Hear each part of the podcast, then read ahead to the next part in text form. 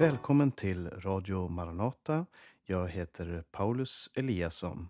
Idag så ska vi gå igenom en text som aposteln Paulus skrev till sin medarbetare Timoteus. Och har du din bibel med dig så kan du slå upp första Timoteus kapitel 4. Och vi startar ifrån början där och vi ska börja nu.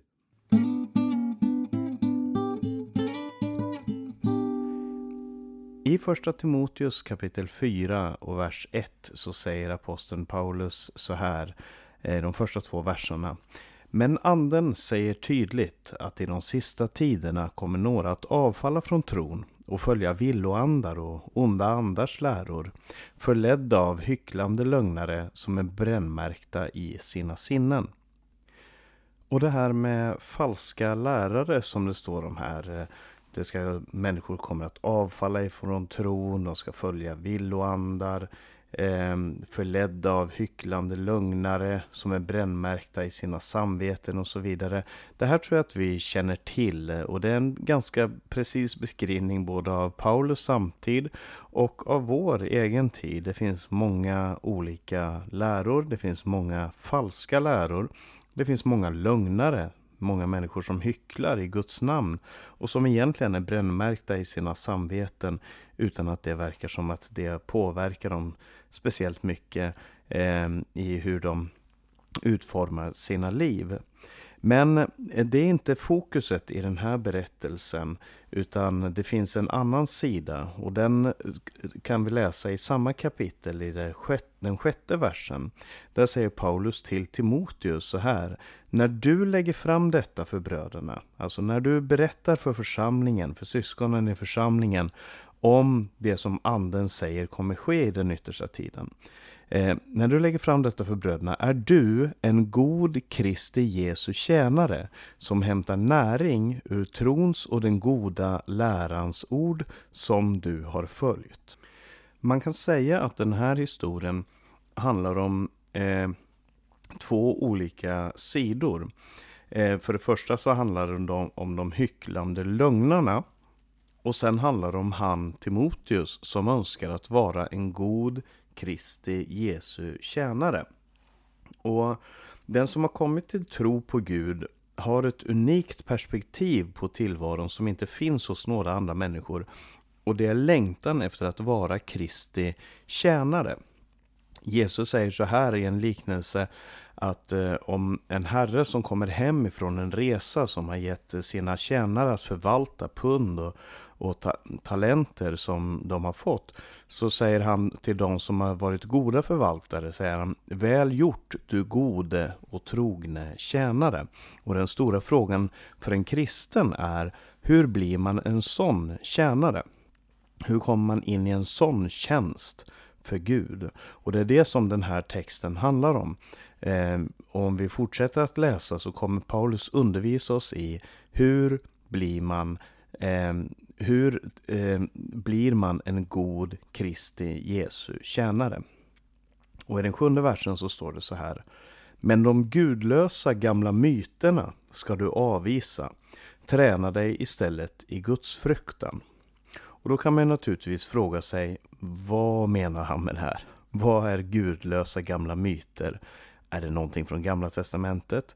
Är det mytologier? Ehm, I, I 1917 års översättning så står det ”men de oandliga kärringfablerna. Det låter inte så trevligt. Här Är det sexistiskt? Är det någonting som han eh, menar att kvinnor håller på med? Ehm, och på grekiska så står det gamla kvinnors myter. Alltså det används det grekiska uttrycket mythos när det talas om det här. Och myter är berättelser som är med på att skapa folksjälen. Och vad menar jag med det? Jo, när, eh, på, på Jesu tid och på apostlarnas tid så fanns det naturligtvis varken Netflix eller Disney eller, eller någon tv eller radio som man kunde använda för att, för att eh, eh, varken informera sig eller få underhållning eller få några historier presenterade. Istället så kunde man samlas runt lägerbålet och där kunde äldre, kanske framförallt äldre kvinnor som man talar om här, det är alltså gamla kvinnors fabler eh, som, som han som man då kunde lyssna på för att lära sig någonting som de på den tiden menade var essentiellt för att formas till en god medborgare i det som då var det romerska riket. Och det kanske handlade framförallt om de gudaberättelserna som fanns, de myterna som, som fanns i den grekiska mytologin, romerska mytologin, egyptiska och så vidare, babylonska mytologin. Du kan läsa om de här eh, karaktärerna, vad de gjorde, deras förhållande till gudarna, du kan läsa om gudarna och så vidare. Du kan till exempel läsa om Daidalos och Ikaros. Daidalos var pappa till Ikaros och han eh, designade vingar så att han och Ikaros kunde flyga. Men de här vingarna var eh, sammansatta av fjädrar som var ihopkittade med vax. Och därför sa han till sin son att vad du än gör så ska du inte flyga för nära solen.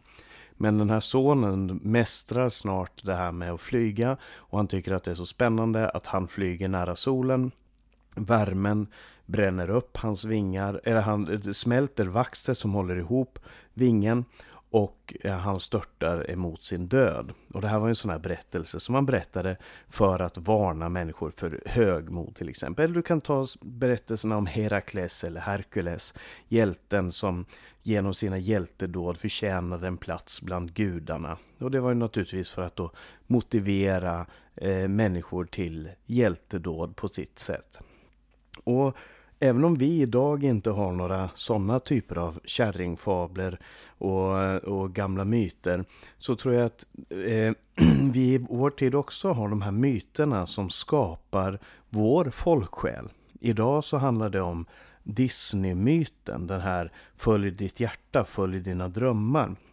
Eller Hollywood-myterna som presenteras av chefsideologer och mästertänkare som formar vårt sätt att tänka omkring saker som vad är framgång, vad är kärlek, vad är krig, vad är vänskap? Och vad är meningen med livet. Allt det här får vi presenterat gång på gång på gång i de olika filmer, i de olika eh, böcker och så vidare som vi tar del av. Och jag säger inte att film och böcker i sig själv är någonting illa, men man måste vara medveten om att när människor inte har Gud så kommer de att presentera sina berättelser på ett sätt som heller inte kräver Gud, som heller inte har plats för Gud och för Gud som person. Och därför så säger aposteln att det här är någonting som vi behöver avvisa. Och vad betyder just det, att avvisa eh, de här myterna? Handlar det om att isolera sig, att inte lyssna, att inte läsa, att inte se? Det kan handla om det, men bara till viss del. För han säger inte eh, lyssna aldrig någonsin på de här myterna. Han har, Timoteus hade antagligen hört de här historierna hundratals gånger. Det var inte det som var faran. Den stora faran var det här att han inte avvisade dem. Att avvisa handlar om att ta ett val om att inte låta de här historierna få forma ens medvetande, ens förståelse av världen. Och i vår tid så tror jag att det är oerhört viktigt att vi är medvetna om vad det är vi konsumerar så att vi inte låter andra människor, andra ideologer, andra källor få definiera vad det är att vara en människa och få forma vårt medvetande. Så målet med den här förkunnelsen är inte asketism och självkontroll, utan målet är att vi ska få ha en annan källa till identitet. Han säger så här, men du hämtar din näring ur trons och den goda lärans ord. Det är det här som är källan för den som är troende. Det här är källan för vår identitet. Det är de historierna som vi möter i Bibeln, som vi möter hos Jesus. Berättelserna som Jesus berättade, livet som han levde, döden som han dog. Det är de berättelserna som formar oss som människor.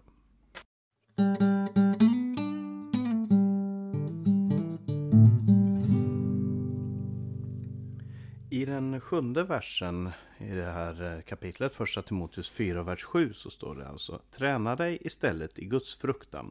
Och så fortsätter det i vers 8. Fysisk träning är nyttig på sitt sätt, men Guds fruktan är nyttig på allt sätt, för den har löfte om liv, både för den här tiden och den kommande. Så först så stod det om att hämta sin näring ur trons och det goda lärans ord.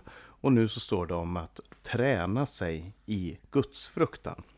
Och det kan vara viktigt att eh, lägga märke till att en människa vaknar inte en morgon och helt plötsligt är gudfruktig. Eh, det finns en vanföreställning skulle jag vilja säga när det gäller till exempel det här med talang. Vi talar ofta om att Åh, den här personen han är så begåvad. Han har en sån fantastisk talang. Till exempel en person som är bra på ett instrument. Eh, jag känner folk som är väldigt duktiga på att spela. Och folk säger, eller sjunga. Och folk säger ofta, åh vilken talang de har. Vilken, vilken begåvning. Och med det menar man att det är någonting som är medfött. Någonting som ligger för den här personen.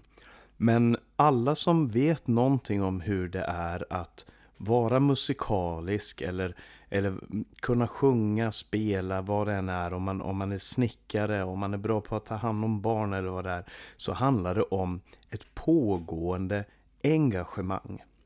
Man vaknar inte en morgon och är en gitarrist. Man, man är inte helt plötsligt jättebra på att sjunga, spela eller vad det än handlar om. Det är någonting som man uppnår genom övning. Och det är precis på samma sätt med, med gudsfruktan säger han här. Han säger träna dig i gudsfruktan. Guds, eh, träning i gudsfruktan är nyttigt på allt sätt. Och när det gäller just träning så finns det vissa grundregler, vissa eh, Oavsett vad det är du tränar på, om du ska bli en musiker eller om du ska träna bort, eh, eh om du ska träna för att få mer muskler eller om du ska träna för, för att bli en eh, eh, eh, hantverkare eller någonting så handlar det om att för det första att veta vilka behov man har. Alltså vilka brister man har, vad det är man behöver öva på. Behöver man öva på skalor när man när man eh, spelar ett instrument? Eller behöver man öva sina biceps när man eh, tränar på gymmet? Eh, och, och, där kan ju vi ha våra egna föreställningar om vad är det jag behöver öva mig i. När det gäller gudsfruktan till exempel. För det finns så många olika områden och så många olika aspekter av det att eh, ha gudsfruktan. Men man kan ju fråga sig, vad är det jag behöver öva i? Och där är ju Guds ord den spegel som vi behöver se in i. Vi behöver umgås med syskon som kan hjälpa oss att identifiera eh, våra problem, våra brister. Och vi behöver umgås framförallt med Guds ord som är det enda sanningsvittnet där Gud själv talar om vad det är han önskar se i en människas liv. Och Eh, så det handlar om att veta vilka behov man har. Det andra handlar om att eh, varför är det man övar? Vad är det för slags träning man utför? Alltså det finns ju träning, till exempel när man eh, om man ska spela ett instrument så kan man välja att göra det av olika anledningar. Man kan öva för olika saker. Man kan öva för att kunna spela i ett rockband. Man kan öva för att eh, spela en klassisk stycke. Och samma sak när man tränar fysiskt så kan man öva för att bli stark, för att bli hälsosam, för att få, kunna få ett längre liv och sådär. Eller man kan öva för att eh, för att få definierade muskler, eh, för att se ut som en bodybuilder. Och det är två helt olika sätt. Även om man gör samma sak så har man olika mål. Och samma sak är det med gudsfruktan. Gudsfruktan kan inte vara ett mål i sig själv. Utan gudsfruktans mål är gemenskap med Gud. Det handlar om att bli mer lik Kristus, att lära känna honom bättre. Eh, en tredje sak när det gäller all sorts träning, det är kontinuitet. Eh, att, att låta saker och ting bli en vana. Att det är så här mitt liv ser ut. Jag forskar i skriften. Jag eh, söker mig till, till Guds ansikte. Det är en god sed som jag har. Det var någon som frågade mig vad är den bästa bibelöversättningen? Och jag svarade med, en, det är inte mina ord men det är en annans ord som sa den bästa bibelöversättningen är den du läser. Den bästa bönen är den du ber. Den bästa evangelisationen är den du faktiskt evangeliserar. Det bästa vittnesbördet är det du säger. Det, och därför att det handlar inte om att bli perfekt innan man kan börja fungera. Det handlar inte om att man måste uppnå en viss status innan man kan eh, göra det som Gud önskar att man ska göra och att man ska ha den perfekta bibeln, den perfekta bönen och så vidare. Utan det viktigaste är kontinuitet. Detsamma skedde mig när jag frågade min bror som är väldigt god på att, eh, han är väldigt bra på att träna och sådär. Och så frågade jag honom, vilka träningsövningar är de viktigaste? Och han svarade, de viktigaste träningsövningarna är de du faktiskt gör. Börja, gör någonting och så kommer det andra att följa. Och eh, Man kan ju tycka då att ja, men det känns inte naturligt när jag, när jag gör det här, när jag när jag, eh, om vilken sida det än handlar om i gudsfruktan. Om det handlar om att betjäna de fattiga. Om det handlar om att sprida evangelium, att vittna om Jesus, att läsa Guds ord, att be, eller vad det nu än är. Så kan man säga att ja, men det är bara sån här jag är. Jag är inte en sån person som eh, som läser Bibeln mycket. Jag är inte en person som kan sätta mig ner och be i flera timmar. Jag är inte en person som vittnar för grannarna. Jag, jag, jag är en annan slags person. Och så är det alltid när man har en livsstil. Att när man ska bryta med den livsstilen så känns det onaturligt. Att börja på ett gym, det är det mest onaturliga jag vet. När jag började för ett drygt år, ungefär ett år sedan började gå på gym för att eh, träna för att få lite bättre hälsa så kände jag att det här är det mest onaturliga jag någonsin har gjort. Men övning skapar vana och vana blir en ny natur. Det skapar en ny natur. Det blir någonting helt naturligt. Som när jag idag sätter mig ner vid en gitarr så behöver inte jag fundera hur tar jag ett A-ackord, hur tar jag ett G? Fingrarna vet vart de ska någonstans. Det är helt naturligt för mig därför att jag har övat. Så är det med gudsfruktan också.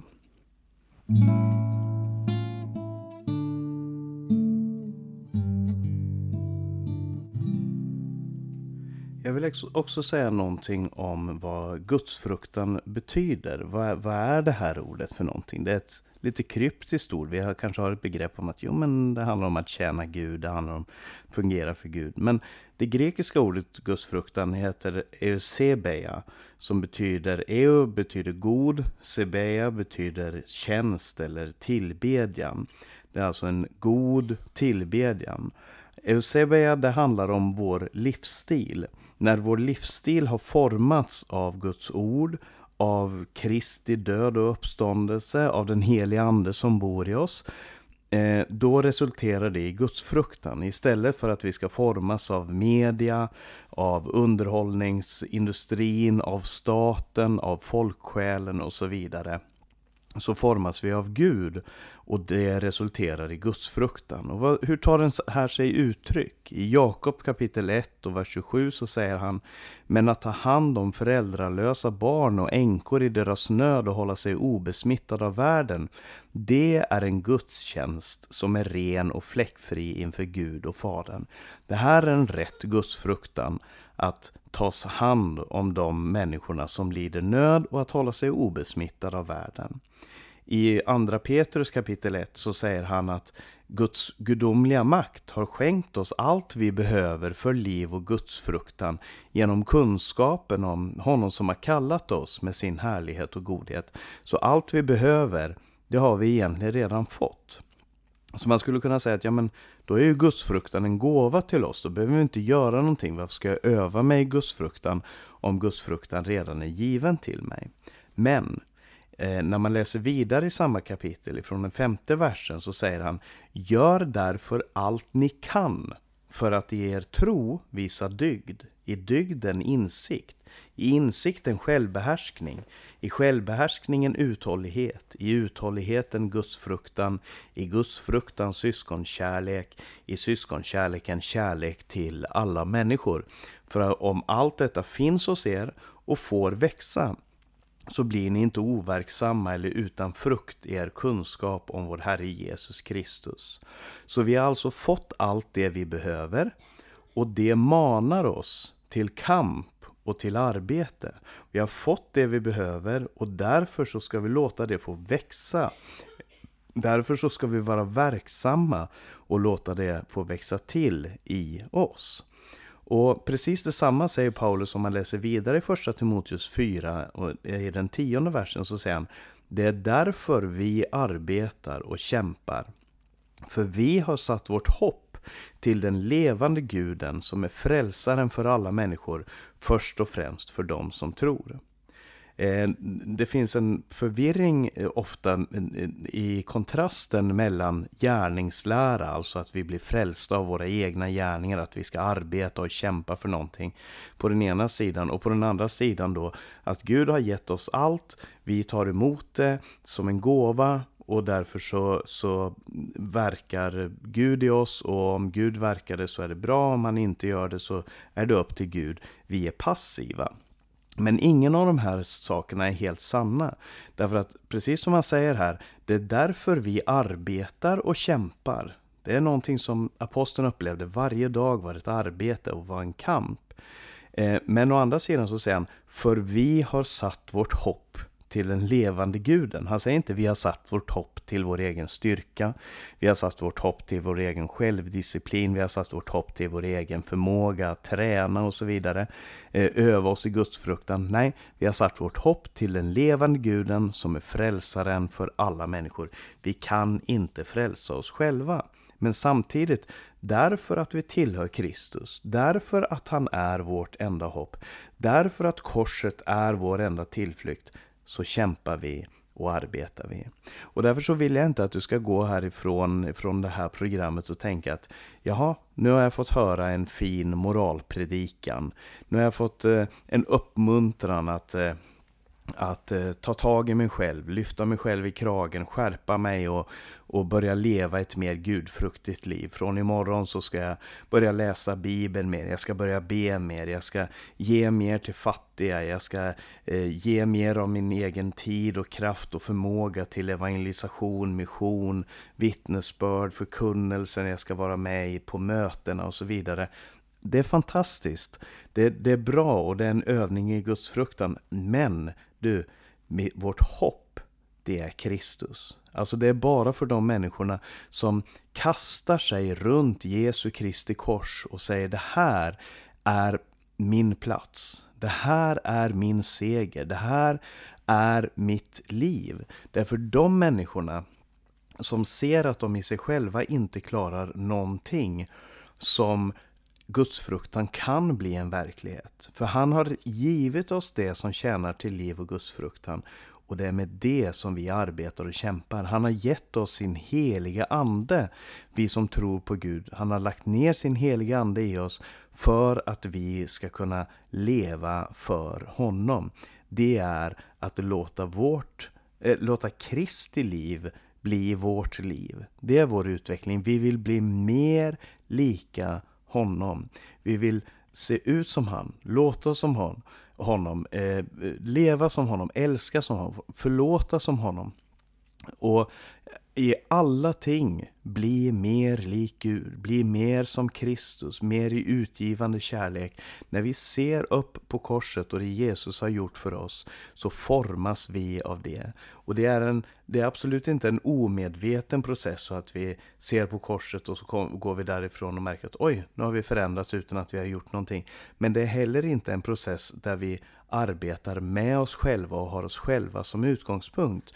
Utan vi ser på korset, vi ser det Jesus har gjort för oss. Vi låter den helige Ande verka i oss. Vi, vi eh, säger ja till den kärleken som Gud har lagt ner i oss genom Jesus Kristus. Och vi, eh, vi blir på det sättet mer lika honom.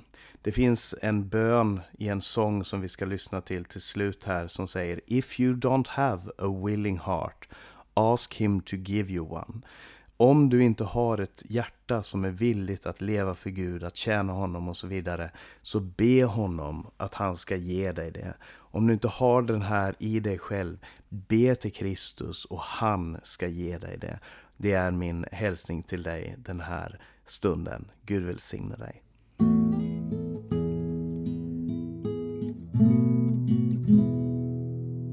Nu ska vi alldeles strax lyssna på Willing Heart med Rakel Ramlöv, men först ska jag ge lite information om Radio Maranata, för du har lyssnat på en podcast från Radio Maranata och jag heter Paulus Eliasson. Det här programmet har sänds över Stockholm och Örebro närradio. Sprid gärna de här programmen till andra också. Om du har några frågor eller kommentarer kan du skicka en e-post till info.maranata.se eller ringa 070-201 60 20. På hemsidan maranata.se kan du höra programmen du kan läsa Minnasropet och se Radio Maranatas övriga sändningstider. Nu ska vi lyssna på den här sången. Sprid Guds välsignelse till alla du möter. Vi hörs igen om en vecka.